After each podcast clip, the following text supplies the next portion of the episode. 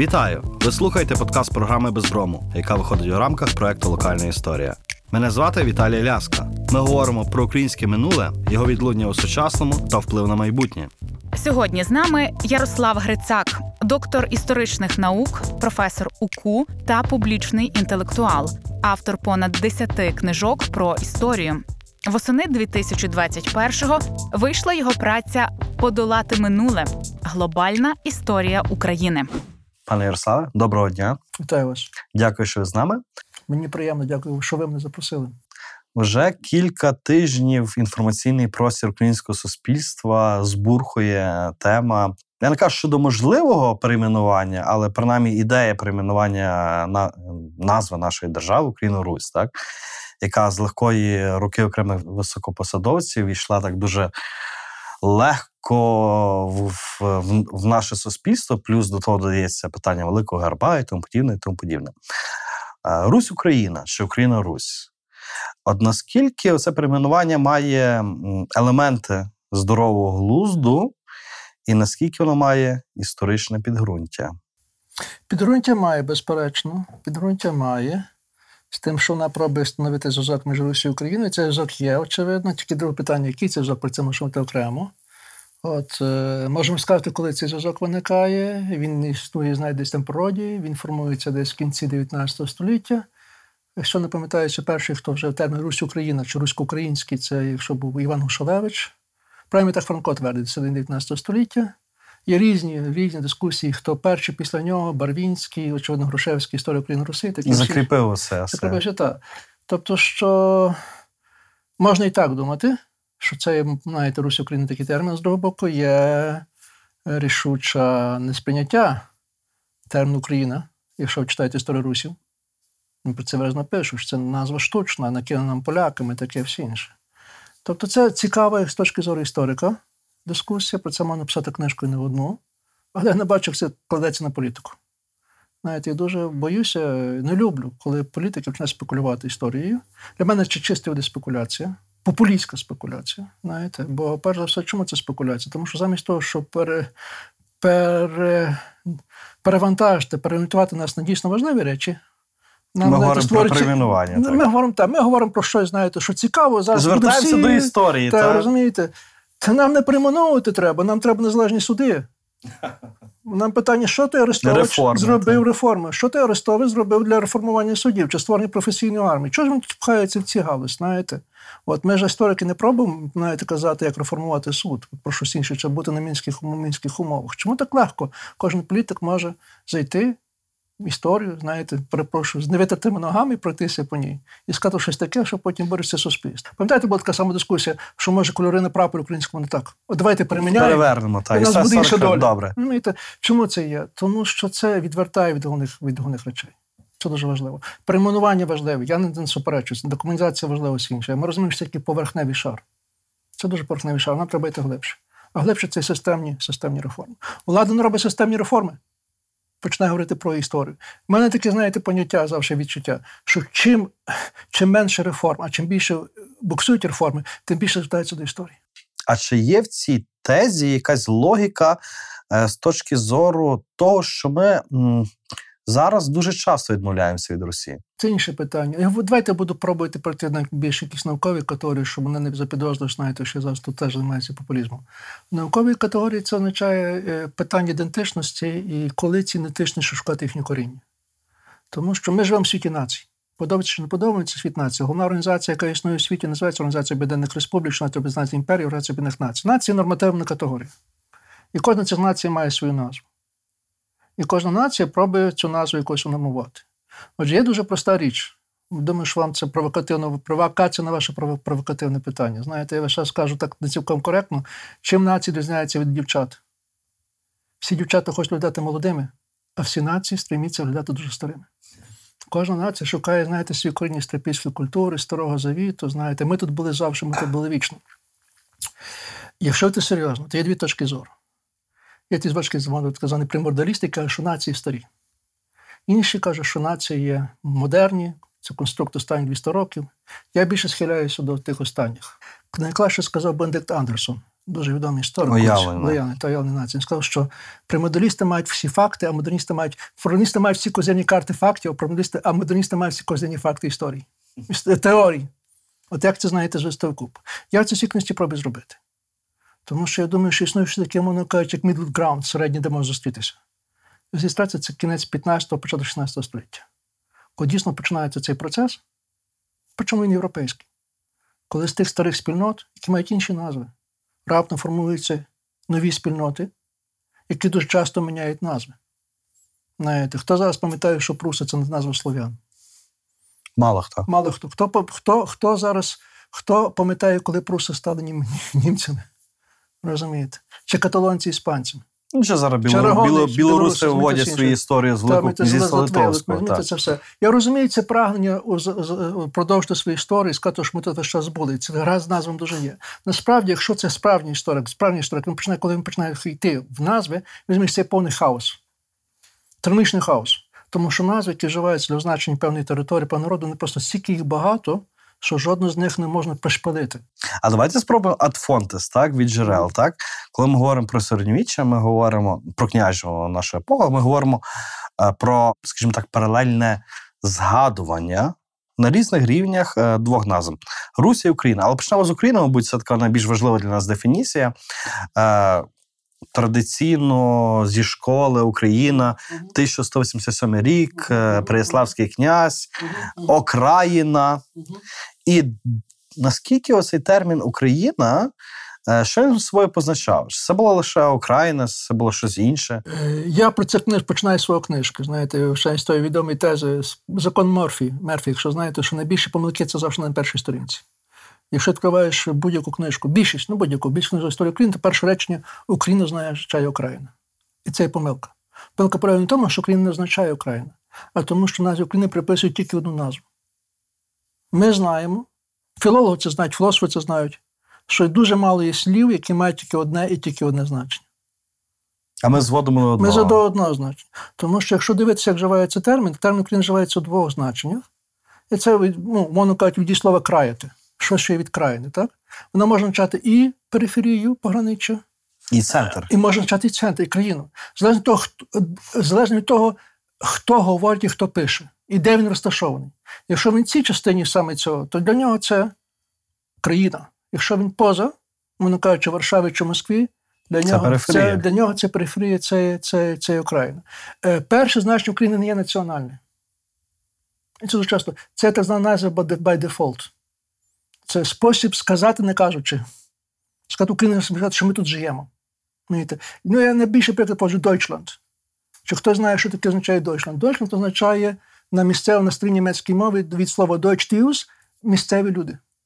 Люди, країна. Ми тут, у нас нам сказати, що це є Deutschland, сказати, ми тут живемо, щоб просто провести. Так само Україна, ми тут живемо, знаєте. Так само Спой Навроцький перший сказав Володимир, що так само, як мешканці Гуцули ніколи не знають, що ніколи називається Карпатами. Ну, Просто називають їх Карп... гори, розумієте, все інше це. Тому що правило є, правило є, що люди себе не називають. Їм нема потреби, бо вони і так знають, хто вони є. Німці не є ж німцями. Розумієте, що означає? Німці що означає? Що ті, що німі. Що означає? Просто нібито вони не вміють говорити. Або ми їх не ми, ми їх не розуміємо. розуміємо. А насправді німцями той час назвали не тільки німців, а назвали всіх тих, хто розмовляв е, германськими мовами. Чи романськими, навіть французи могли бути німцями. Не таке всі інше. Так само сказали чуть. Чудні. Чому? Бо якось інакше. Знаєте, е, мешканців Іспанії не називали іспанцями.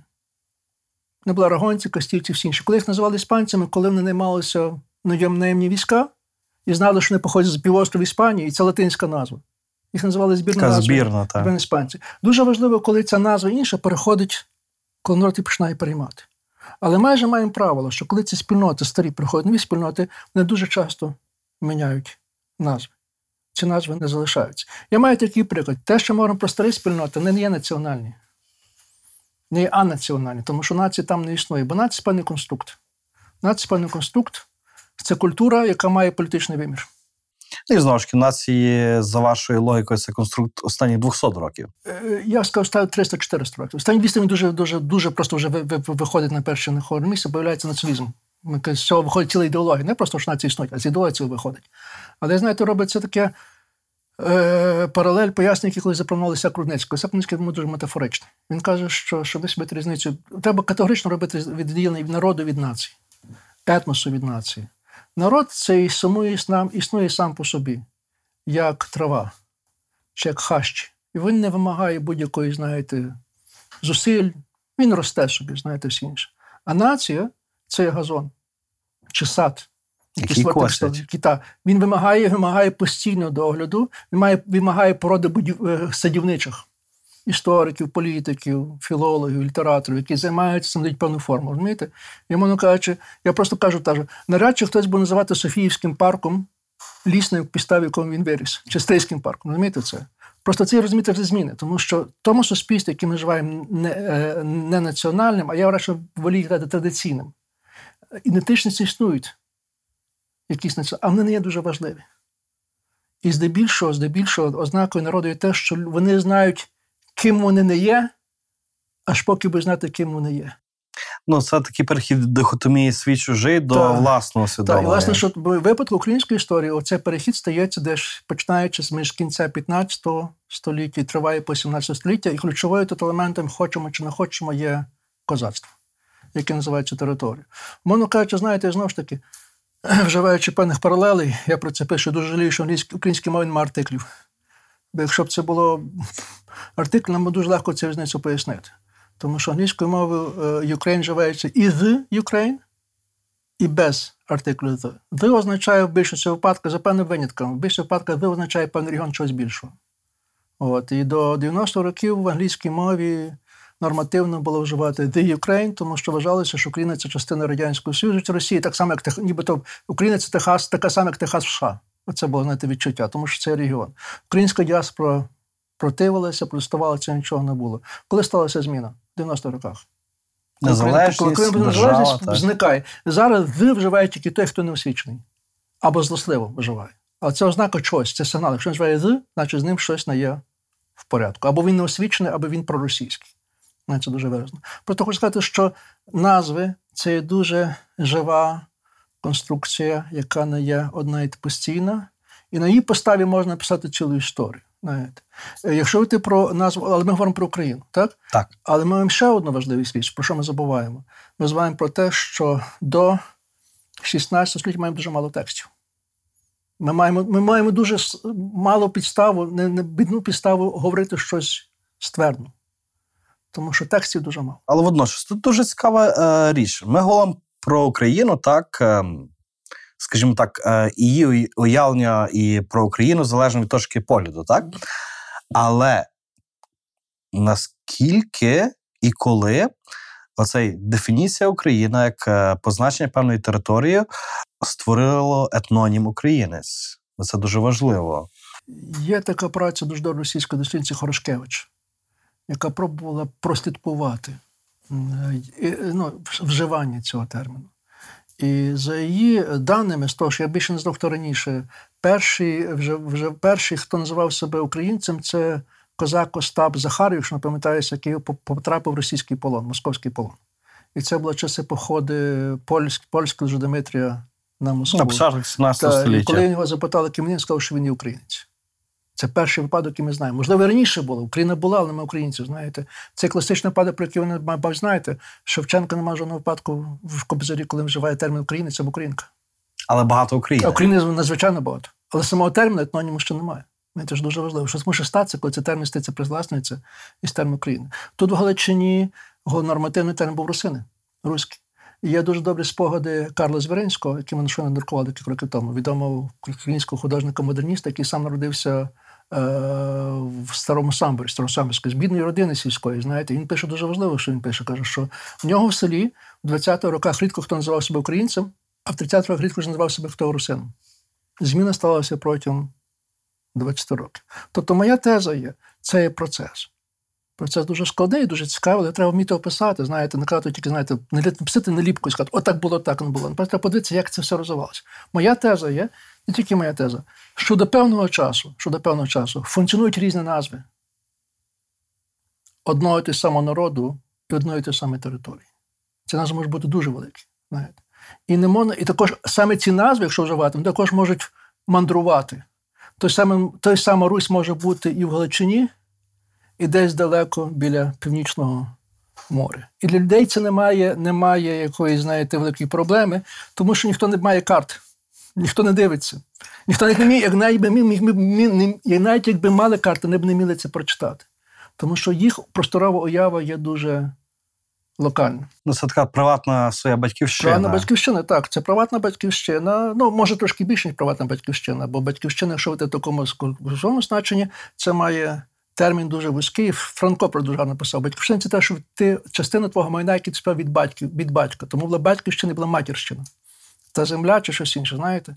І це перехід тої ширшої батьківщини, то ідеологічної батьківщини, він стає стає досить пізно і досить і досить довго. Але факт того, що коли людям треба щось називати себе, не називають, не називають себе або називають by default. Інше питання, як це вживається тими народами, які мають писемність, які мають університети. Зміть увагу, тут на цій території до кінця до середини 17 століття, ну, навіть раніше, немає жодного університету. Як люди будуть вміти читати карти? Хто буде вміти малювати карти? Ми ж не розуміємо, що перша мальовна карта це карта Боплана. Звільнені ці території тільки для України, Білорусі і для і для, і для Росії. Ширший обшар. Тобто, моя ідея є, що зміна цього назовництва проходить тоді, коли оця західна цивілізація починає ширитися на ці землі. А шириться вона починає тоді, коли вона робить перші кроки до перетворення в глобальну цивілізацію.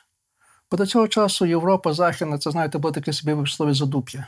Мала провінція, де постійно якісь війни, знаєте, де економічно слабка, от культурно чи не відрізняється, роздробано таке всі інше. Ніхто би, якщо б, знаєте, хтось робив ставки в кінці 16 століття, там, хто буде глобальним, ніхто б на Європу не став. Ну, Китай був Китай був на першому, знаєте, це все інше. Питання, чому на Китай ми цього не знаємо. Але що стається? Раптом щось стається, і ця Європа починає ширитися, тому що теза дуже важлива для мене є. Це теза такого книжки, такого англійського історика, який він часто богословом, Андрея Гастінгса, він показує, що саме поняття батьків нація не є нація глобальна.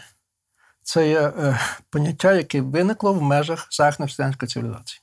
Власне, що якби поняття цієї ідеї нації, коли стає дуже важливим, навіть як далі поняття в широкій батьківщини. От вона приходить, коли це, знаєте, цивілізація починає західна починає просувати і просувати на ці простори. Перший простір, який не заходить, це Східна Європа, і тут це все починає мінятися. знаєте. До того часу інші назви, але почавши дивитися, тоді ці назви починають пришпилюватися нарешті. А на тут, картах. Тут питання: оце зміна на називництва. Так наскільки це був процес зовнішній чи внутрішній? Ну тут дуже важливо це зафіксувати. Е, це був процес, який був внутрішній, але спровокований зовнішніми викликами. Дуже важливо, тому що треба чітко пісти, хто ми є. Навіть вам приклад дам з недавньої історії. У 848 році, коли була революція весна народів, тоді намісник Галичини грав стадіон, закликав місцевих руських діячів, сказав, хто ви є, спитається. Дайте мені поясніть, хто ви є. Чи ви є той самий народ, що росіяни? До цього часу в них така потреба не була.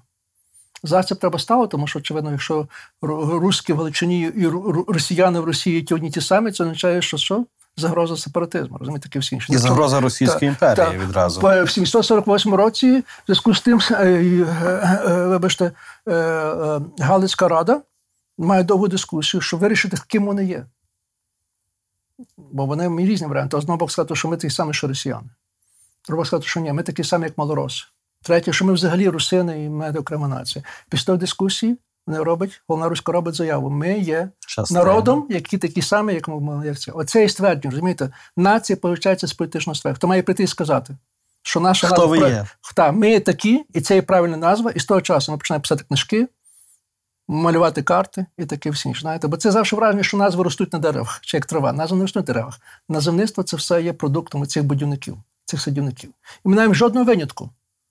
Це всюди будувалося. Просто ми не хочемо цього, знаєте, думати, бо ми думаємо, що ми стрипілля старого завіту чи щось інше. Розумієте, це чи від Адама Єва, це завжди то є. Знаєте, це оце відчуття.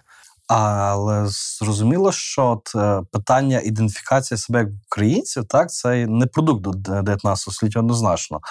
Е, Хто вперше почав себе назвати українцями? Я вже сказав, це козаки. Так, козаки. Ну, інше ще козаки, інша версія, інша є. Е, Швидше, що козаки. Є ще один, який знайшов в, в народній творчості, бо знову ж таки, знаєте, питання, що ми історики дуже не люблять народу творчості, не вважають з коментами. Але є в думі про Северина Лалавайка, є, згадується Україна і українці одночасно. Треба думати, що це дума повстала після повстання Наливайка, тобто це не, не конче значення. Пізніша інтерпретація. Але змінити все, що є. Бо дуже важливо, ми знаємо, коли це вже сталося. Це вже сталося після повстання Хмельницького, і це сталося вже в заснуванні козацької держави. Бо що появляється дуже чітко? Бо не просто появляється старий термін Україна, а Україна звучить як батьківщина, як вітчизна. Як мати. А, так, причому це лічна батьківщина. Бо це означає, що означає? Бо батьківщина означає, що ти маєш певний обов'язок цієї території. Ти маєш її захищати. Шаблею. Це найвища лояльність, ви розумієте, це є. Знову ж таки, батьківщина, може, це дивно буде звучати, але це також термін, який появився в межах австралійської християції. Починається з латини, з того відомо, знаєте, образу, того, що, що солодко померти за батьківщину. Дульче про Патрія море, який потім приходить в в, в Котаревську Енеїді, так? Де добре, бо добро упадку, забудь отця, забудь і матку, тебе безчинно позупиняють. Є дослідники, які покажуть, як цей термін появляється. Це термін є, приходить з Італії в Річ Посполиту, не зразу приймається, тому що перша батьківщина стається військову територію. А десь на 15-16 столітті раптом цей термін починає пульсувати, і батьківщину називають Річ Посполиту. В тому числі козаки.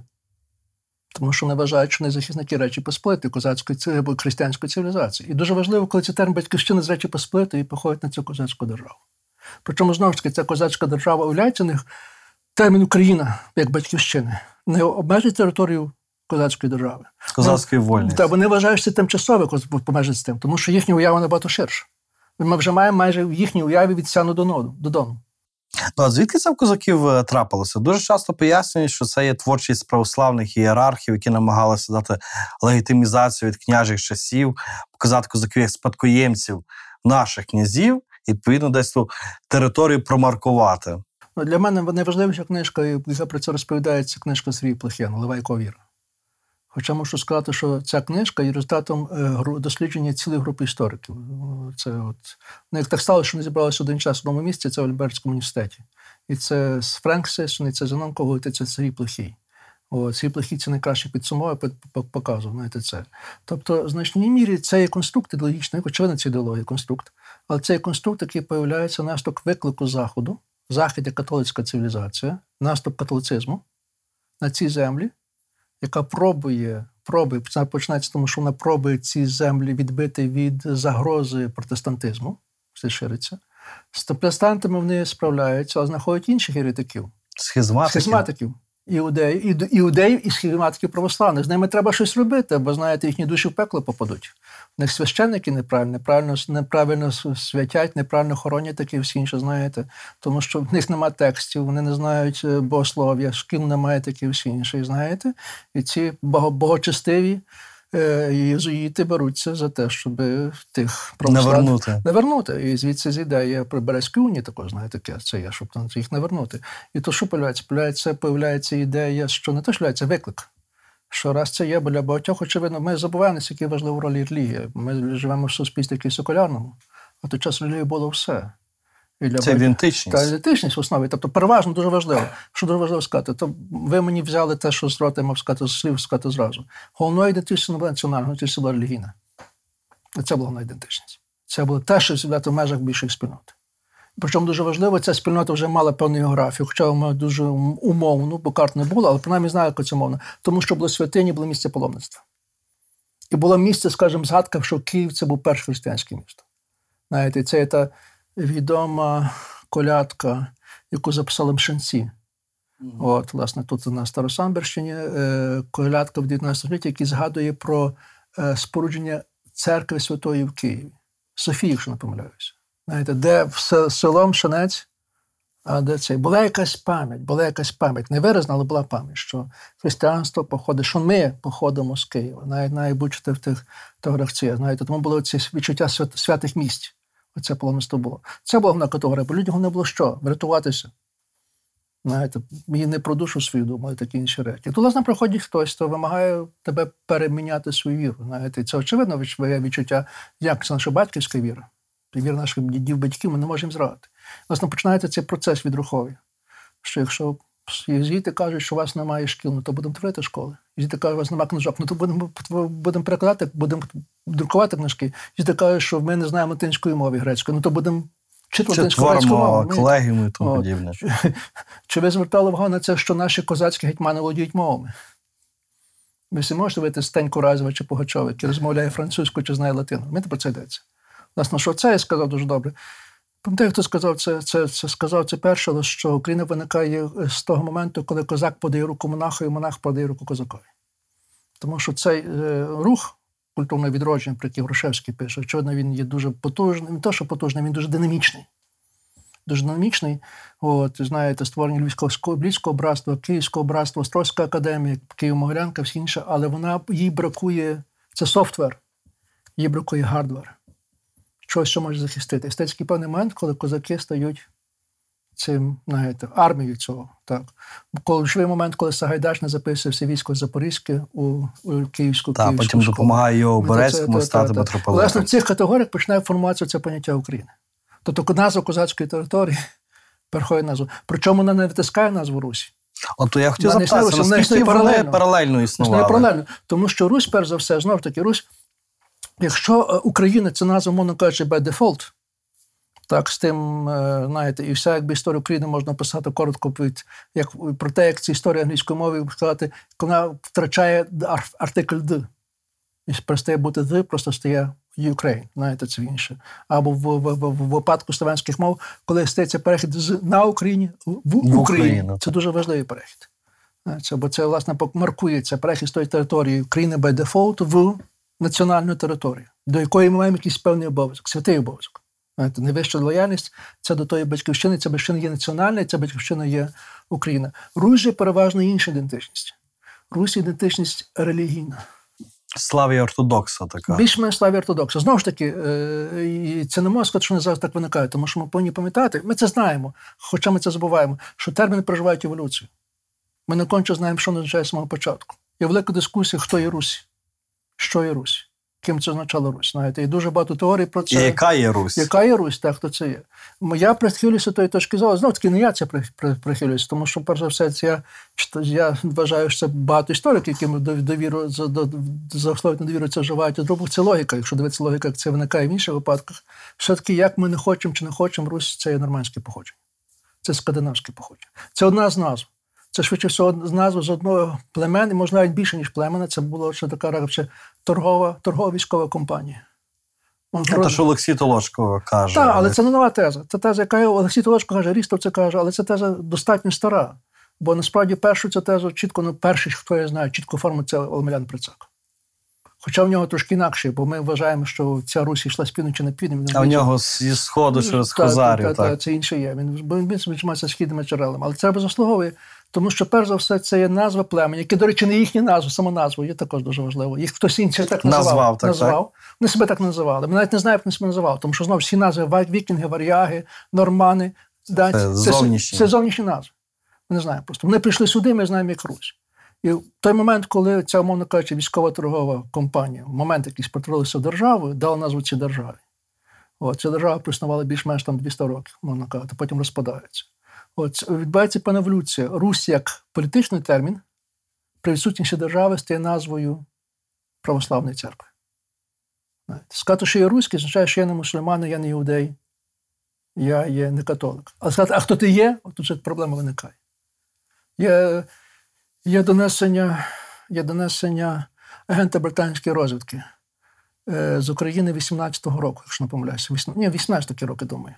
Англійська дуже важлива, кінець війни, було важливо на цій території, знаєте, німецька окупація, що далі з тієї території буде. Він пробує описати, описати е, настрій місцевих селян. Він про це пише. Що якщо питати селяна, хто він є, то він швидше всього скаже, що він є руський. Але його розуміння руськості не означає те саме, що серед інтелігенції. От, розумієте, такі всі інші є. Інший приклад проводжу, смішний досить. Перший спосіб соціологічного опитування. Е, На початку ХХ століття робітників, які працюють е, на цукровій, цукрових буряках на промислових, цукрова в центральній Україні, провадно цей селяни, які прийшли на якийсь час бувати, їх опитували, хто вони є. Е, Жоден сказав, що він українець. Ну, Зразу скажемо, жоден сказав, що він українець. Вони сказали, що вони є руські, малоруські, а одні сказали, що білоруські. Але чому сказали, що такі білоруські? Тому що вони розмовляють мовою білого царя. Що це означає? Навіть тяжко це Це певно лише їм відомо. Так, Так. Знаєте, бо дуже важливо, чому це все я розповідаю. Це все розповідає ілюстрацію до одного правила, яке золоте правило історика. Що минуле це інша країна, він там все робить по-іншому. Закоманно розмовляють іншою мовою. Навіть якщо ми дивимося, що ми розуміємо цю мову, ми її не розуміємо, поки ми не почнемо розуміти, що вона реально означає. Тобто, що Русь є дуже загальне означення, і це і правило, бо традиційні суспільства, про які я кажу, права навчаються в першу чергу в релігійних термінах. Релігія найбільш важлива. Традиції взагалі ключова релігійна традиція. Навіть не все релігійних термінах. Питання, коли це релігійна ідентичність вже не вистачає. Коли треба сказати не то, хто ми не є, а принаймні, хто ми є. А коли в нашому випадку таке було? Коли це в Русі е, бракнуло 17 століття чи пізніше? Більш-менш це процес дуже довгий. Процес дуже довгий. Виключне, коли починається чи виключне, це половина 19 століття. Коли чітко, коли чітко починаємо говорити, що Україна і Русь це різні поняття. Тому що ще на початку 19 століття, коли пишеться граматики руської мови, одна з цих граматик, яка вийшла до Чоловіка, включає також і білорусів. Вважаю, що руси, руські це не, і не поляки, і не московити. А чи ми не можемо сказати, що на певному етапі ми все ж таки відмовилися від тої руської спадщини? Відмовилися бути домінантом. Е, не так трошки інакше було, скажімо, я інакше можу скажу. Нас е, е, до початку, до середини 19 століття, мабуть, все-таки головна, якби міф, який функціонує, це козацький міф. Не на цій території. Хоча на тій території якісь теж від Галичині теж, в принципі. Теж якісь теж. Є зразу згадка про це, так. От, але це козацький міф. Насправді інтеграція руського міф відбувається пізніше, вже після козацького. І тут ключова роль все-таки Грушевського. Грушевський Історія проваджує, України, проваджує Русь, Русі, проваджує Русь як легітимну частину нашої історії. А Це дуже важливо. Розумієте, Це навпаки стається. От. Тому що знову ж таки е, він проводить Русь як державу, як політичну спільноту, а не як просто релігійну. Але ж головна руська рада теж апелювала до королівства Росії, до Так, але, але, до до, Лева. але до, до, до, до Галицького, Галицького князівства, а не до Київської Русі, знаєте?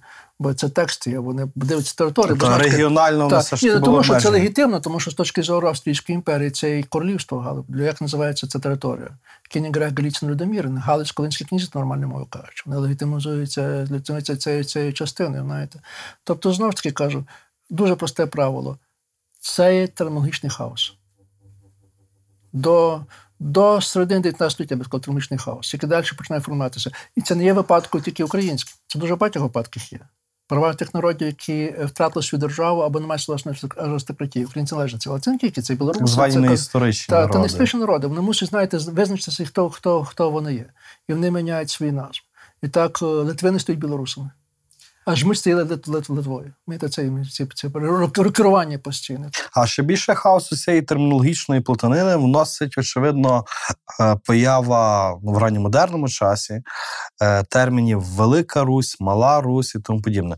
Зараз Мала Русь і цей сучасний, можливо, якісь інтерпретацію як малоросіяни, так? Малороси, ми сприймаємо як з виключно з негативною конотацією. От наскільки це має також Первісно, сприйняття? первісно це мало позитивну конотацію, прям величезну позитивну конотацію. Бути малим це було перевагою. В сенсі, ну тому сенсі, що мале красиве, small is beautiful, а це інакше називалося. Бо це є грецька традиція. Грецька традиція, яка вводить ще з колонізації грецької, називати малим осередок. Ікумен, напевно. Так, та, навколо якого рушився ікумен. Воно каже, е, ядро це культура, це центр цивілізації. Звідки все виникає? Бо пер- первісна мала Греція був Пелопонезький півострів, а велика Греція це була Італія, на яку не пішло свою територію. Ми бачимо цей приклад: мала Польща, велика Польща. Мала Польща це первісне ядро Польщі, Краків, це територія, велика Польща, якісь цього. Розрослося Та- так та. навколо. Сказати, щось мала Русь, означає, що це є центр цивілізації, яка розрослася потім на, на всю цю територію. Що на Русь в тому випадку означає, може, тут і держава, але означає також і православну Ну, Київ, цивілізацію. так, київський так. Тобто все починалося, умовно кажучи, з Києва. Тобто сказати, що Русь, Мала Русь, це та територія, з якою це. Тому вона має таке, знаєте, різне значення. Політично це може бути українці, от, е, релігійно це може бути українці і білоруси. І, так. Але тут ще ми забуваємо, я складний момент. Ми забуваємо про існування ще одного важливого, про можливої нації новгородської, яка зникла. Потенційно, Потенційно, яка зникла після завоювання, знищення Новгороду московськими московськими царями. Знаєте, тому ну, знову ж знову таки що хаотичність також співпадає з поліваріантністю. Ми звикли вважати, що був такий, знаєте, одна загальна магістраль, широка магістраль від пункту А до пункту Б, з Київської Русі до Києва. Лінійний Ні, абсолютний рух, Ніде так. не існувало. Знаєте, це не була магістраль. Це були биті, биті стежки, часом плутані стежки, знаєте, такі всі інші. Просто появляється Арестович каже, а я знаю, як було правильно. Але бачите, е, десь на початку тої магістралі часом хтось говорить про єдину давньоруську мову, так як спільність, з не- якої це все виникло. Я не бачив жодного серйозного філолога, який би сказав, що ця мова існує. Я не можу сказати фахово, я не історик. Але я не бачив ні одного, хто би сказав, що ця мова дійсно існувала. Вона є конструктором. Радянський Союз це говорили. Так, ну це конструктором ідеологічним радше. Абсолютно. Тобто, е, е, що є? Ну, перш за все, е, є таке враження, що в ті старі часи була якась одна мова, як зараз. І ця мова означала повнити територію. Насправді, в ті часи е, ситуація мовно описується, описується терміном диглосія або триглосія, коли одночасно функціонують декілька мов. Це не є мови, мовно кажучи, взаємовиключні, а це мови, які вживаються в іншому різному випадку. Одною мовою ти молишся в церкві, другою мовою ти розмовляєш з рівним собі, третьою ти мовою ти розмовляєш з селянами або з рабом, з кріпаком. І три різні мови, знаєте, це є. І в залежності від того, в якій ти ситуації опиняєшся, ти цією мовою себе називаєш або називаєш себе, мовно кажучи, це, ну, може, це вже складніше є, бо це вже трошки в бік іде, але мовно кажучи, це Генрик Литвин це перш сказав, що той самий шляхтич, якщо би він його спитати, звідки він є, він сказав, що може він з Полоцька чи з Самбора, так? Але якщо б його спитати, скажімо, якщо б він поїхав на своїм, то він не шляхтичем речі посполити польським шляхтичем. Але якби він стрівся з польським, це він сказав, що він не православний. Тобто відповідь залежно від ситуації. Але знову ж таки, він, ну, я це трошки, може, в бік пішов, бо це не є про те. Йдеться про ситуацію триглосії, чи навіть багатоглосії, що різні мови функціонують на різних рівнях. Отже, ідея є, припускання є, що нібито е, була давньоруська мова, які могли спілкуватися всі. Так зване койни, як в Греції. Від князя до смерда. Так, до смерти. Ми не бачимо такої мови, існування цієї мови. Ми бачимо, що бачимо? Ми бачимо, що існує церковнослов'янська мова. Яка зачинає церковнослов'янська мова, це з назв видумана, бо це насправді староболгарська або старомакедонська мова. Так, тої мови, яку, яку знав Кирило Мефодій, яку вони переклали ці тексти. І такі, з ким чином ця мова стала священною. От. І що ми знаємо чітко, що, е, що показує, що існують діалекти. Як це? Тому що коли хтось переписує і не знає цієї мови, добре, він обов'язково робить помилки характерні. І становить цих помилок, ти можеш виявити, а якою мовою розмовляють. Окличний відмінок графіті та, Софії. Та, так? та, та, абсолютно. Як не він. Володимир, окличний, окличний відмінок, те, що ви кажете, знаєте, це. І це є. І тому маємо так звані різні редакції церковно-слов'янської мови, українська, російська, болгарська. Але це не є мови, а це редакції. Вони створюються, вони створюються, як би сказати, свідомо, наче показують, а як розмовляли е, території. І коли ти бачиш на цю карту, ти бачиш, що не існувало одної мови, існували просто різні вернакуляри чи діалекти. Кожна територія мала свій вернакуляр. Єдине, що було, е, було важливо, що вони могли між собою розумітися. Я е, зустрічав ці, ці спогади різних часів е, травології, що мовляв, що коли ти можеш їхати з Константинополя до, до не знаю куди, до Москви, чи, чи, чи з Відня до Львова, до Києва, більш-менш тобі вистачало одного вернакуляру. Ти міг іти і не перекладаючи. Тобто ти не все розумів, але те- тебе могли порозуміти. Це стація, яка була, скажімо, виключно в Франції чи в Німеччині. Бо там діалект настільки Маса діалектів. маса, які просто треба часто перекладати, особливо північна, північна Фра- Франція і південні, південні Франції. Тут, тут, тут, тут цього не було. Але це не є підстав говорити, що існувала якась спільна мова. Це. Тобто існувала ця церковна мова, так звана мова сакральна, як скажімо, арабська мова мусульманському світі, латинська мова у католицькому світі. От, існувала мова, існувала мова, діалекти мови, і в якийсь час виникає так звана руська мова. Руська мова, яка є мова, мовно кажучи, службова. сак- Ну, Діловодство. документ, діловодство, точно діловодство, так? яка має тенденцію просту літературну мову. От, потім називають простою мовою. І ця мова, ми знаємо, після того, як розпадається Русь Київська, вона домінує в Перетекла в Литовській Росії, в тій території, знаєте, це, це ми знаємо. Що це проста мова дискусія серед істориків також. Але це означає, що всі володіли руською мовою. Це означає, що володіла певна верства, яка вміла писати, займалася діловодством. Яка мала відповідні потреби, Да, да, з це- кимось комунікувати. Тому уявити собі, це, це такий самий мовний хаос, як можна назви наз, назвами. Просто хочу сказати, що модерність такого не терпить. Це все, знаєте, багатство, різноманіття, як ми називаємо, просто мусить зникнути, коли приходить модерний світ. Тому що модерний світ має мати чітко мову, мову армії, мову держави, мову школи. Знаєте, це одне з найкращих означень, мабуть, ви знаєте, яка різниця між мовою і діалектом. Що мова це діалект, якою розмовляє армія. Якщо якийсь діалект тоді стає основою мови, Тоді він стає мовою. Бо так жодний вам скаже, філолог не може сказати, що це діалект, а це мова. Або з цього діалекту нічого не буде.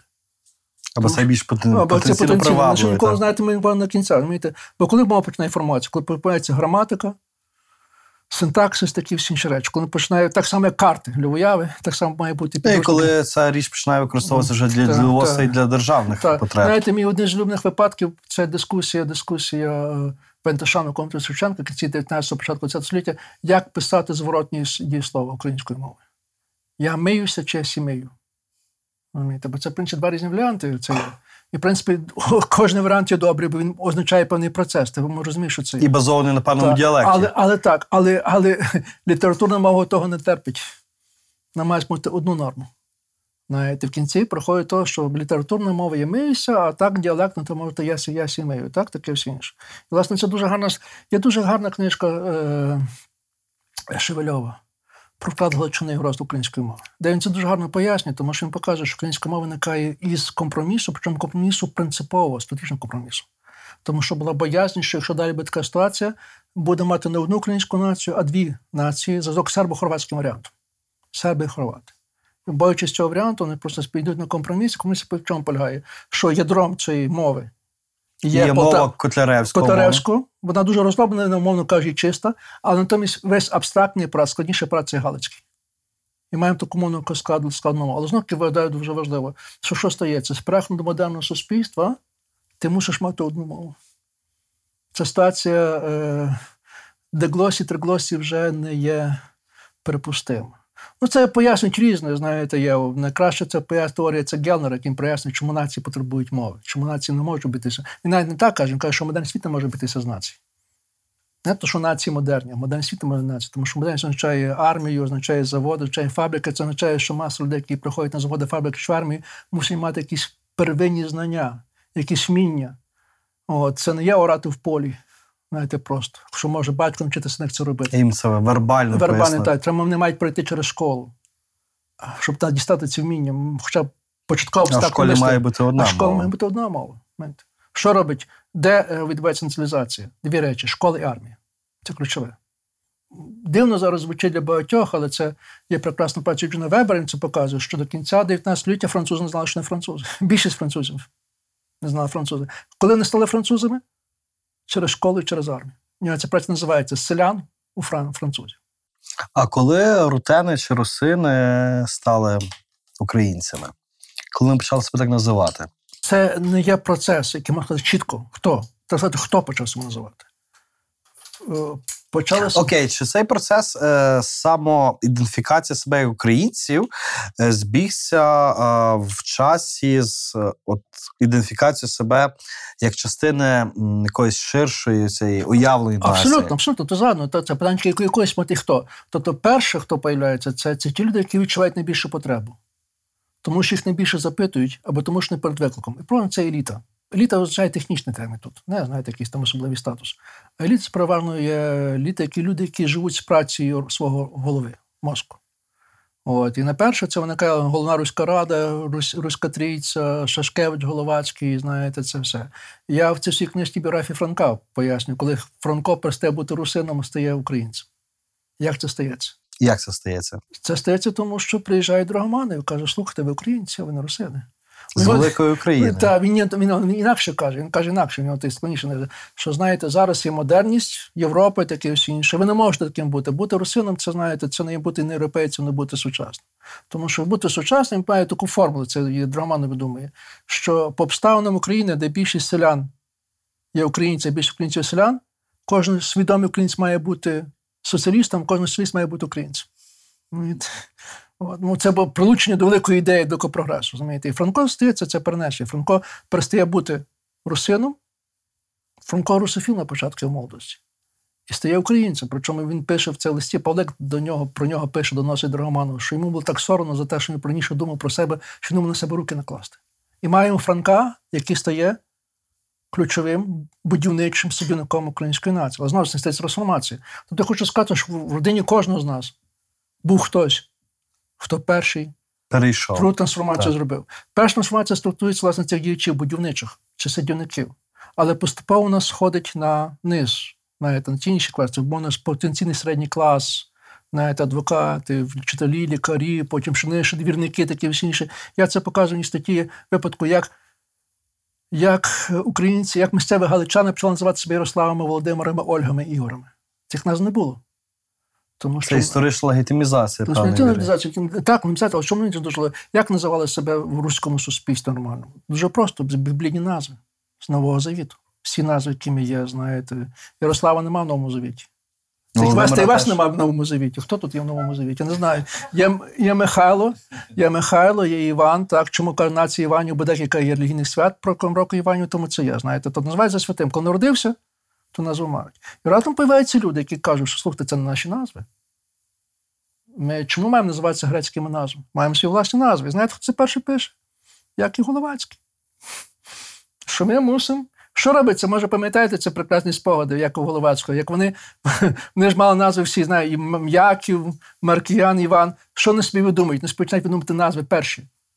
Маркіянська є чим? Русланом. Так, Руслан. Яків Головацький називає себе Ярославом. І знаєте, хто перший Ярослав і Ольга? Ні. Е, перша Ольга це діти Головацького. Перший Володимир це син Маркена Шашкевича. Вони кажуть, ні, ми мусимо називати себе так, як називалися наші предки. Наші коні там. Я просто показую, як ця мода переходить в кінці 19 століття навіть на двірників. Хто в Львові живе, хрест дітей, там ну, бачиш, як в цих книжках з'являється Володимир. Адресових книг. Так, так. Що більше навіть навіть вже появляється звичка. Якщо перший син, то Володимир. Якщо перша дочка, Толя. Толя, знаєте. А потім це, дуже дивитися можна, появляється, як це в селах появляється. Як ці назви стоять, бо це назви не християнські. Бо зміниться ідентичність, знаєте, замість ідентичності релігійної з цим національним. Як це розтикальне суспільство, яке до того було наскрізь релігійне, е, ці тенденції могли охопити? Священники появляються. І це не просто священники, це австрійські священики. Можна кажучи, греко-католицькі священики, це виховані, знаєте, в просвітницькій школі. Бо що обов'язком священника? Не просто відправляти функції священника, хочуть дбати про добробут, щоб селяни правильно садили, щоб, знаєте, щоб діти були вгодовані, щоб якась інтеритиція була. Е, Австрійська імперія трактує священника як чиновника. Він має певні відповідальності.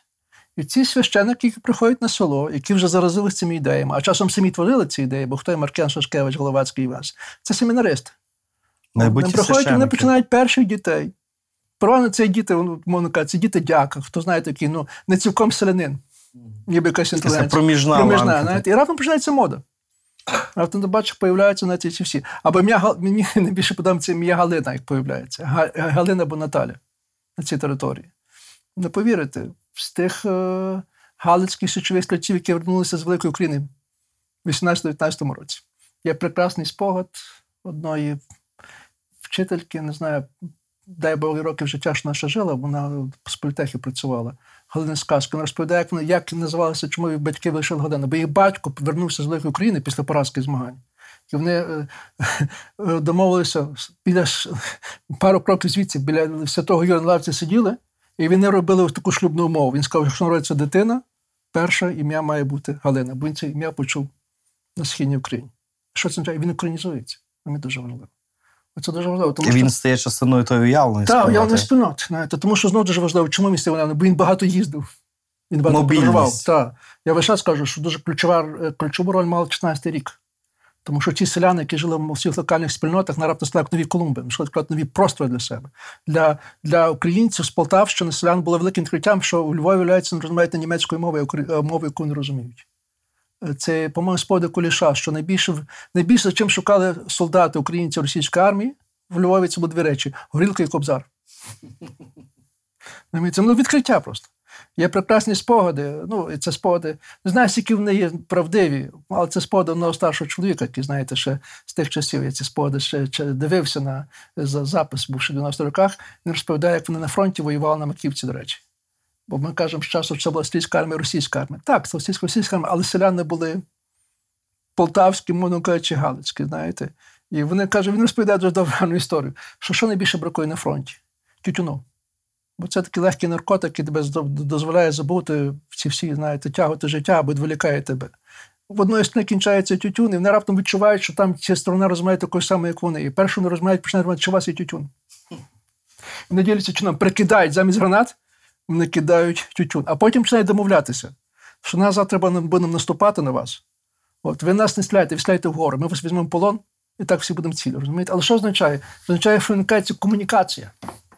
По лінії фронту виникає комунікація. Вже не Австрійська імперія, Російська імперія. Виникається комунікативна спільнота, яка бачить, що вони належать до одної і тому і самої, розумієте, це є. Тому я весь час кажу, що оці всі речі, які інтелігентські речі, вони і до 14-го року переважно.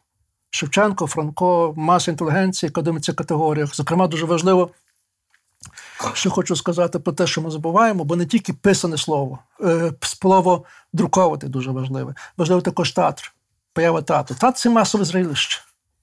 Знаєте, це Кропивницький, всі інші мали величезну, величезну В тому тому що воно, воно, воно від, відеотеки немає, книжок немає. Але знаєте, я оце почуття тебе прохає дивишся п'єсу, знаєте, це все. От. Це відомо, це історія, що найбільше що не селяни, хочу так сказати, селяни не читають очами, не читають вухами. Означає, що має бути хтось їм прочитає і пояснить також, що він не прочитав. Це ідея хати, хати, хати читальня. Знаєте? Зараз там приїжджає якась театральна трупа, яка починає розказати про Хмельницького, про Тарасову ніч. Розумієте? Це Про козаків, Про да. козаків, не це все інше. дуже часто навіть цих селян залучають сільських дітей до цього, що ми це стає, цей процес. Тобто я хочу сказати, знову таки вертаюся, це не є природній процес. Це ми так просто так взялися і склалося. Це є величезні зусилля, величезні інвестиції. Причому з жодних гарантій, що це вдасться. Причому дуже часто всупереч політики влади. Знаєте, бо, очевидно, влада має інакші, інакші свої нами, такі і всі інші. Розумієте? Тому дуже важливо. Тому, коли я говорю, що нація, українська нація конструкт, це означає, що її знеславлює. Навпаки, кажуть, це дуже чіткий конструкт. Це, як можна кажучи, як дорога ваза, яку, боронь Боже, не розбити, тому що дуже довго будували, знаєте. Айфони також в проді не існують. Але кожен нас айфоном користується, ми це все інше. От парадайн не тому, що все є штучне. Питання, чи цей штучний конструкт працює і чи запрацював. Власне, перевага українства, і це може парадокс українства, що цей конструкт працює. Тому що дуже несприятливі мови. Як це все об'єдналося? Причому, що дивишся, що це, знаєте, просто об'єдналося, що дві частини, які між собою не мали спільного спільного почуття в різних імперіях, знаєте, це всі інше. При відсутності доброї літературної традиції, літературна традиція дуже слабка, дуже дуже, дуже, дуже слабка, дуже спорадично От е, правда про існування дуже народної традиції, дуже висока. Народна традиція сама не може витворити цього концепту, бо вона вимагає цих засновників. І кажу, коли це все починаєш додавати, починаєш розуміти, наскільки це цінний конструкт, наскільки він вдався. А автором цього конструкту ми говоримо про еліту інтелігенцію 19 століття. Чи Е, ні, бачите, що дуже важливо. Я вас перебив. Так, 19 століття, але це теж дуже важливо. 19 століття не було би без, козако, без козацької доби. Бо ми завжди там десь там починається. Ні, насправді вони всі кликаються до козацької доби. І, бо якщо говорити про націю конструкції блоків, знаєте, певно, будівлю збудувати, більшість конструктивних блоків виникає вже тоді. Тільки те, що не роблять, ці блоки переконструйовують. Знаєте, це є. Але блоки будівельні нації це є. Менше з Русі. Тому ти блоки Русі в кінці додають. Розумієте, це саме. Добивають вершок. Не просто Україна, Україна, Україна, Русь. Але стартове є оце поняття 16-17 століття. Оце козацька, козацька Україна. тобто, чи правильно я вас розумію, що Русь в, на, е, в нашому випадку це є конструкт такого традиційного суспільства, який віджив своє станом вже на 19 століття. А Україна це модерне. Ну, я поняття. б інакше сказав, це два різні агрегатні стани, як вода і лід. Чи як не знаю, що не інакше називаю метафору, що вживаю. Знаєте, що Русь це. Але є- цей лід України не міг би бути без води Русі. Так, так. Ну тим інакше кажу, що це я так вживаю ці терміни, що е, Русь це є е, гусениця, а Україна це є метелик. Е, Очевидно, між ними зв'язок, але гусениця літати не вміє. Тому летіти має просто інший агрегатний стан, чи інший розуміє дуже стан. Тому що дуже важливо, що сазаніці в Русі, в концепції в Русі цієї, гусениці, не могло зіснувати концепції нації як такої. З різних причин, з багатьох причин, які може полічувати. Ну зараз цю личинку намагається навчити літати е, сучасна російська держава, і Путін, і зокрема ну, і інші ну, там. бачите, то, що. е, Наскільки це можливо? Ні, ні, дивіться, що є. Ну, Я знов таки, я інакше скажу. Е, Я це все розповідаю в рамках одної теорії. Е, Я не знаю, чи теорія правдива, чи вона є правильна. Жодна теорія не правильна до кінця. Я не знаю, скільки процентів це є, але знаєте, вважаю, що е, як це дуже колись сказав добре єврей з Коломиї, це цитату цитує Чеслав Мілош, чи по розумі. Що коли двоє сперечаються, і хтось має 55% рації, це, це дуже добре. Якщо 60, ну це прекрасно. Якщо 70, ну це майже геній. Але якщо 100, це він останній лайдак, злочинець і обманщик, тому що ніхто 100% мати не може. От ми, як наука, як ми рухаємося? Ми рухаємося, що 50% до 51,5, до 62 і 30 ми це є. Просто хочу сказати, що ця теорія модернізації, якою є, вона мені вона не є десь не, можна кажучи, ми сказати, що на межі 60, 70, 70, 80, але вона пояснює краще, ніж те, що пояснює тільки ту теорію не, не беруть. Що стається з ключовим терміном модернізація? Бо модернізація про суб'єктність. Ти або модернізуєшся, або вмираєш. Модернізація означає багато речей, модернізація вже воєнно-технічні права. Це чітко зрозуміло, коли дивишся, дуже часто суспільство моралізується, тому що є виклик зовнішній, загроза таке всі. Про це не буде далі, далі говорити. Але що для мене в цьому контексті дуже важливо є? Росії модернізація не вдалася. Ні в 19 столітті, ні, ні разу тепер. не вдалося. Ну, якраз спробувала. Петро І, може, перша така модернізація. Знаєте, це далі це реформи реформи 60-х. нікого не вдалося. І зараз не вдалося. Було не вдалося Єльцинській. Єльцинській Росії не вдалося. І е, ця поразка модернізації. е, Путін сказав, що це не поразка, ми просто інша цивілізація. На, нас, це, нас, це не, абсолютно, нас це не стосується. Ми маємо окрему цивілізацію, на окремий шлях. Зондервек. Як колись німці казали з Гітлера, що ми в це своїм власним шляхом. Знаєте, третій шлях. Якщо третій шлях не існує, бо третій шлях веде третій світ. Путін чітко знає, що ми за це не вдалося. Е, Ви, напевно, знаєте, читачі, слухачі лише знають, що коли Медведєв був при владі, модернізація було ключове слово. Ми до стратегії. Айфон був важливим. Так, тому що важливо, і знаєте, дуже багато на Заході вірили, Мерклі повірила. Нарешті Росія ліберальна, знаєте, прак ліберальна. Дивіться, зараз вже цей термін не вживає. Все, прийшлося. Хтось робив дуже гарний аналіз у своєму дискурсі, дискурсу е, Медведєва і дискурсу е, Путіна. Ключовим поняттям для Медведєва була модернізація. Не знаємо, щиро чи не щиро. Для Путіна безпека. Все. Знаєте. І це є. Тому я кажу, чому різниця? Тому що Росія, Україна йде цим шляхом. Спотикається, вдається, не дається. Але Україна розуміє виклик модернізації, тому що не загрожена. Тому що треба мати фахову армію, класну еліту, освічене суспільство, знаєте, бо це п'яні суб'єктності. Натомість Росія каже ні. Знаєте, тобто я дві стратегії, якщо можна так сказати. Бо моя книжка називається Подолання історії, що багатьом людям не сподобається. Бо подумав, подолання історії від моєї історії. Ні, я не кажу, що він моя історія. Це просто бо ти повинен змінити траєкторію того руху, про якому, якому ти зараз е, І відбуваєш. траєкторію впливів. Впливів, так. Бо що йде? Це хтось не пам'ятає хто, але хтось з російських ліберальних істориків сказав, коли була разом дискусія з ним, що їм нагадує метафору, знову метафорично, що нагадує сучасну Росію. Росія на, на, на, нагадує йому е, поза, позашляховик, який йде по болоті. По, по російському без, без, без шляховику, так? Це є. І це каже, переднє скло повністю заляпане болотом, нічого не видно.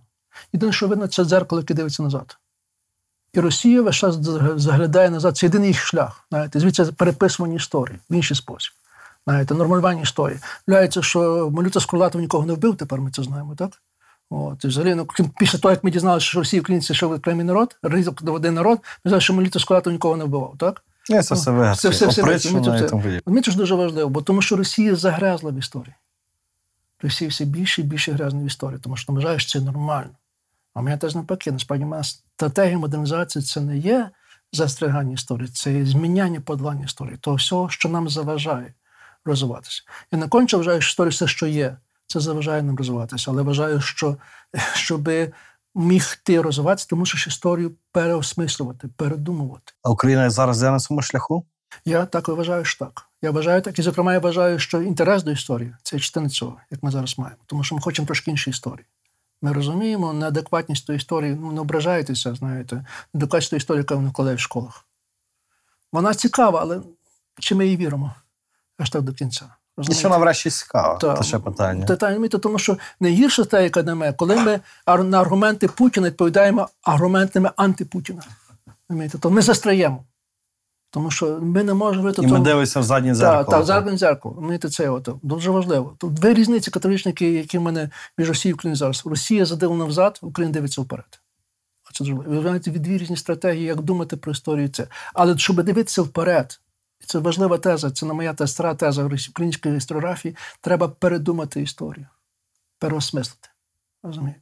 І треба на увазі, що є і скло заднього виду. Ну так, очевидно, і знаєте, бо найбільш, найбільш Далі таки модернізація, коли традицію дається поєднувати з сучасністю. Ми не мираємося традиції, але ми беремо ті елементи традиції, які вважаємо, що вони сильні наші елементи традиції, які можуть щось будувати. Але ми вважаємо, що ми все, що було в нас, вже є позитивне. Дуже багато. Бо знову ж таки, моя теза, але це вже інша теза є. У нас така довга розмова, навіть чи ми це витримаємо, тому що ми дуже часто думаємо, що наші, наші результати лише від наших зусиль. Виключно. Це є правда і неправда. Тому що ну, щось таке як геополітика. І речі, які нас не Не залежать. На жаль, тому що маємо низьку суб'єктність. Я про це пишу в книжці. Є порівняльні, скажімо, порівняльні, порівняльні дослідження е, національних рухів Російської імперії під час революції 17 року. Е, На підставі цих досліджень можна сказати, що Литовський рух набагато слабший від український. Але Литва стала незалежність, Україна не стала незалежністю. Чому? Погана геополітика. Ми стали жертвами геополітики. Знаєте, дуже важливо. І тому дуже важливо бачити цей геополітичний контекст. Що нам було, яку традицію нам треба викидати? Нам треба втекти з пограниччя геополітичного З фронтиру з фронтирними. Тому що це там на фронтирі щось формувалося, українство казалось ну, цікаве, тому що на фронтирі завжди, знаєте, температура плавлення вище. Бурхливо речі, все, так, так. Ну, по конфліктність такі всі ситуації. Знаєте, але це в стані не можна бути постійно, треба втікати від цього. Треба йти під парасольку більшої спільноти, де ти можеш бути простати бути фронтир, а принаймні рівень того безпеки підвищиться під цим фронтиром. Для чого Європ... Європейська Унія НАТО? Не тому, що ми це хочемо ради, знаєте, цього, щоб жити краще. Хоча також жити краще, тому що розумієте, там рівні безпеки кращі. Наші діти не будуть гинути, а не будуть йти на фронт. Це не буде Чечні чи Горно Карабаху. Розумієте, про що йдеться? Тому що ми розуміємо, що І фронтир посунеться. так, тому що ми розуміємо, що в Європі війни неможливі. Франція не буде воювати з Німеччиною. Хоча воювала до 45-го року. Зараз неможливо спити, що Франція з Німеччиною. Чи Італія і Словенія. Розумієте. Тому що це конструкція, яка просто унеможливила з з причин оце, оце, оце, це. Тому, якщо вони по подоланні історії, треба вийти з геополітичної цієї поганої геополітики, яка нам шкодила, не то, що казати шкодила, знаєте, не то, що шкодила, просто дуже теза така проста, що дуже часто ми опинялися в центрі конфліктів, і тому рівень насильства став екстремним. екстремальним. Це дуже добра книжка Тімоті Снайдера, яка, по-моєму, нас прочитала, але не зрозуміла, про що ця книжка, тому що ми маємо речі емоцій. А Снайдер про це показує, що було існувало пограниччя, де був найвищий рівень насильства між Бліном і Москвою. Оце теж було. І в центрі цього пограниччя була Україна. Коли ми не, коли ми не приймаємо це, що це була територія екстремального насильства, ми не можемо розуміти, що тут сталося. Тому що Україна народилася в насильстві війни і революції. А це означає, що немає родові травми насильства. Ми ці травми мусимо проговорити. А ми дуже часто ці родові травми перетворюємо в грічну історію. Знаєте? Ми І трактуємо в чорно-білих тонах Чорно переважно. ми це все інше. Мені це дуже важливо. Про це йдеться. Оце йдеться про подолання історії. Я в таких випадках подолання історії це німецький термін. І це те, що зробила Німеччина в 60-70 роки. Знаєте, це відмова від цього, категорична відмова. Від не, що Гітлер там, можливо, не вбивав нікого. Знаєте, що євреї, можливо, самі від себе вбивали. дискурсу, та, та, та. Скурат нікого не вбивав, євреї також самі себе вбивали, самі продумали Голокост. Німеччині цього ніхто не скаже. Ну, мають, якщо скаже, він злочинець. Знаєте, ці всі речі. Тому що що зробила Німеччина? Кардинально поміняла історію, радикально поміняла історію. А от що зараз Німеччина є? Німеччина зараз є серце і мотор. Європи. Заберіть Європу, Німеччину з Європи. Це хто би сказав, що вона може такою бути? Це все інше. Це Після якийсь процес- 45-го Після року. 45 року. Ми розуміємо, що ці процеси мають бути між собою якось певні пов'язані. Тому що е, модернізація, яка не бере до, уваги історію пророчну. Але історія, яка не, не, не бачить модернізації, це, знаєте, також пророчна на, на постійну низьку суб'єктність. І на постійні повзання Повзання гусениці. це, це, стагнація, ну, повзання гусеницями це дуже важливо. От, і тому я хочу, хочу, щоб ми почали писати такі історії. Дай Бог, дай Бог, пане Ярославе. Сподіваюся, що з вашою допомогою, з вашою візією, е, ми будемо долати цю історію, так і що важливо, що суспільство буде розуміти, як її долати і для чого ми її долаємо. Ну, я сподіваюся, що мене будуть бити. Може, заслужено. Як сказав мені мій старший колега, що я сам не є вже молодий, що ти відкриваєш банку з, хро- з черв'яками. Що це зараз буде? Але я вважаю, що найгірше може статися з моєю історією, що А, або її взагалі не приймуть, або спуть, як знаєте, стопроцентну Біблію. Тому що найбільше моя якби амбіція, що ця книжка викликала певні дискусії.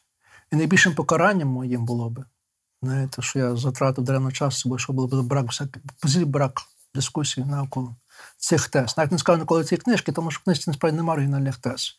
Я просто повторюю те, що кажуть історики, добрі історики, що мені здається добрі історії. От, я вважаю, що це теж треба проговорити, а чи можемо проговорити, бо я вважаю, що це також мова подолання історії. Дай Бог, дай Бог. Так, дякую.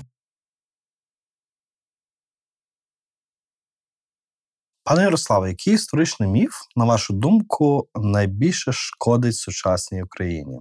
Міф Русі. Міф Київської Русі. Тому що ми не знаємо справді, що Київська Русь була. А ключова подія, яка змінила хід української історії, Хрещення Русі. Вона зайняла траєкторію, завдала нам траєкторію, яка визначила наступні тисячу років нашого розвитку. А хто з українців відіграв важливу роль в нашому минулому, але про нього ми мало знаємо або взагалі не знаємо. Тяжко мені сказати. Я маю простих улюблених героїв. Я можу улюблених героїв. Мій улюблений герой Володимир Старосольський і Омелян Ковч.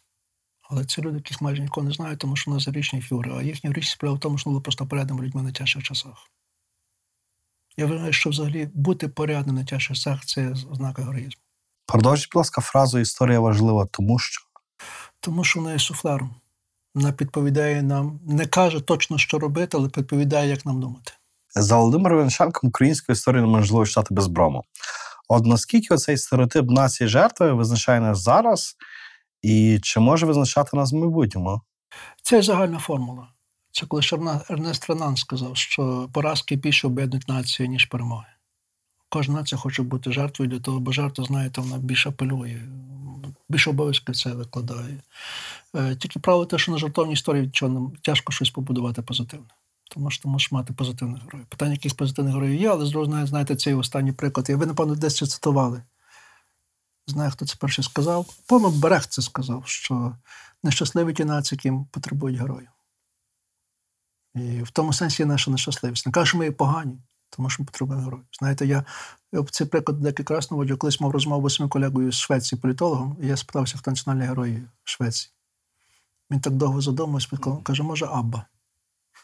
Не Карл Великий, я би сказав, розумієте, це. я. Тобто, мовно кажучи, що тут казати? Я хочу скучного життя. Хочу ніби скучною, уставленою, за, за, за ну, добро, добро, як це сказати, достатньо багатою державою. Добробут, так, Добробут таке всі. безпека. Безпека, розумієте, це все. Я розумію, що це тяжко цього добитися, але цього треба стриміти. Бо якщо такого, тоді, знаєте, ну, можливо, у нас тоді героями стати нас Ковч чи хтось інший. Я хочу, щоб українці стали фінами чи шведами. Може, ближче фіни, фіни так, так ближче мої фіни, тому що вони ближче до були також російської російської імперії. Але ми розуміємо, скільки це означає зусиль великих.